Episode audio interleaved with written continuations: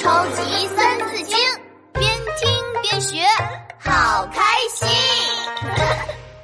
第五十三集，皮闹大运河。皮大龙，我来考考你。嘿嘿，请出题。没有什么能难倒我这条上知天文下知地理的五千岁的神龙。世界上最高的山，珠穆朗玛峰。世界上最大的海洋，太平洋。世界上最长的河，尼罗河。嘿嘿，闹闹，现在轮到我来问你了。你知道世界上最长的运河是什么吗？运河是什么河啊？是会运动的河吗？呃，不是。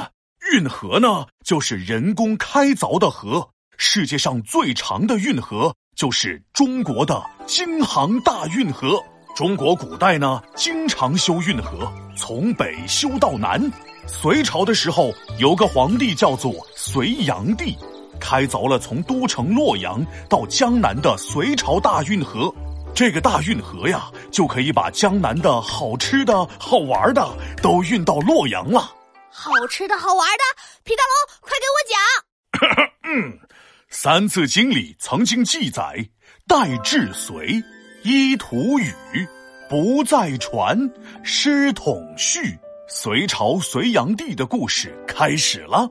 咚隆咚隆咚隆咚咚咚咚，在宫殿里，隋炀帝正在看一张很大的图画。嗯。这就是传说中的江南万物图。哎呀，江南真是繁华呀！江南的布匹、大米、水果好多呀，河上的买卖船只穿梭不停，还有茶楼酒馆。要是能把江南的好东西运到我们洛阳来，那多好啊！隋炀帝叫来了大臣们。我想把江南的好东西运到洛阳来，你们有什么好办法吗？皇上，江南在南方，我们在北方，这两个地方离得非常远，那么多东西又重又远，从南方运到北方，这这太难了。隋炀帝左看看右看看，看到了窗外的一艘大船，把东西放在大船上。通过河水运过来不就行了吗？可是皇上，洛阳到江南根本没有河呀！没有河，呃，没有河，那我们就把原来的河连接起来，挖通一条大运河。我们大隋那么强大，挖一条河有什么难的？我决定了，就这么做。于是。隋炀帝征集了一百多万的老百姓，一起来挖运河。老百姓们白天也挖，晚上也挖，挖呀挖，挖的脸都黑了。这天挖着挖着，他们遇到了一块两层楼那么高的大石头。这么大的石头挡住了，没办法继续挖了呀！对呀对呀，怎么办呢？大家让开！让我来！领头的大臣带领了一群人，一起把石头推走了，这样就可以继续挖了。大家克服了很多困难，不停的挖呀挖呀，从天亮干到天黑，从春天挖到冬天。就这样，他们整整挖了好几年，运河终于挖好了。大王，大王！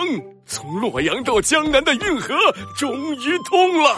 隋炀帝大手一挥，哈哈哈哈哈哈！太好了！我要举办一个运河的开通典礼。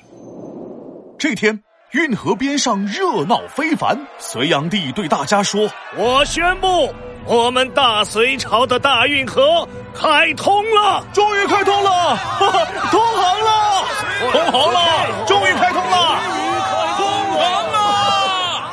条运河真是太壮观了，可以并排走好几艘船。这条运河从北方通到南方，这样的话，南北的交通就更便利了。南方的好东西也可以运到北方来了。大家请看，远处驶来了一艘五层楼高的大龙船，后面跟着好多条小船。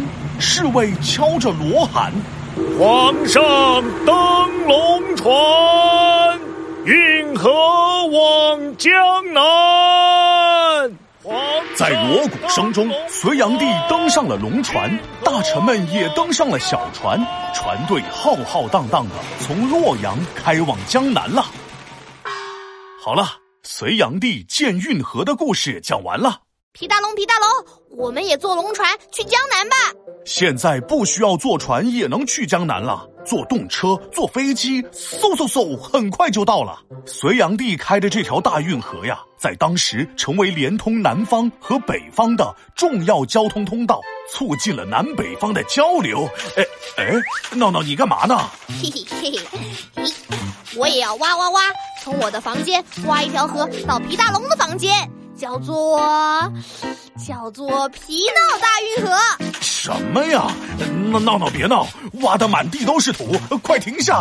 嘿嘿，我挖，我挖，我挖挖挖！闹闹，超级三字经，竖起耳朵一起听。代至隋，依图语，不再传，师统序。